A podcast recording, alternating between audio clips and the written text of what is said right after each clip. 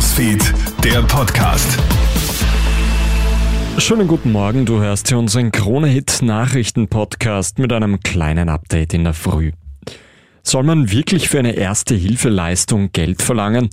Der Fall der ohnmächtigen Zahnarztpatientin sorgt im Netz für wilde Diskussionen. Die junge Frau ist ja nach einer mehrstündigen Behandlung umgekippt als sie wieder zu sich kommt, sitzt sie mit einem Eisbeutel auf der Stirn auf einem Sessel. Der Zahnarzt verrechnet der Frau für diese wörtliche Hilfeleistung bei Bewusstlosigkeit 28,10 Euro.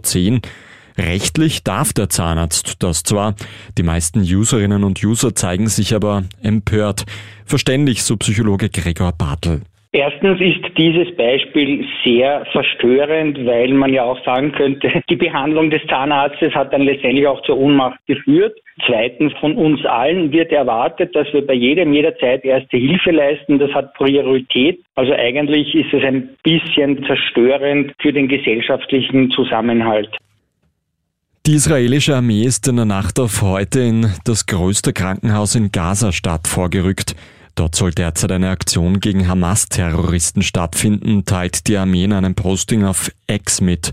Wir fordern alle Hamas-Terroristen im Spital auf, sich zu ergeben, so die Armee. Zuerst sollen Chirurgie und Notaufnahme des Spitals gestürmt worden sein. Das Weiße Haus distanziert sich von der Aktion. Wir unterstützen keine Feuergefechte in einem Spital. Spitäler und Patienten müssten geschützt werden, so das Weiße Haus. Falls du heute auf der Tauernautobahn unterwegs bist und von hinten mit dem Fernlicht geblendet wirst, liegt das vielleicht daran, dass du zu langsam unterwegs bist. Seit heute gibt es nämlich keinen Lufthunderter mehr zwischen Salzburg und Golling. Autos dürfen mit 130 kmh unterwegs sein. Landeshauptmann Stellvertreterin Marlene Swatzek der FPÖ begründet das mit verbesserten Luftwerten.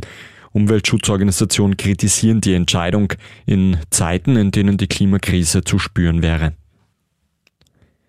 Und zwei Astronautinnen der NASA haben jetzt für einen kleinen Patzer gesorgt. Während Außenarbeiten an der internationalen Raumstation ISS entgleitet den beiden eine Werkzeugtasche.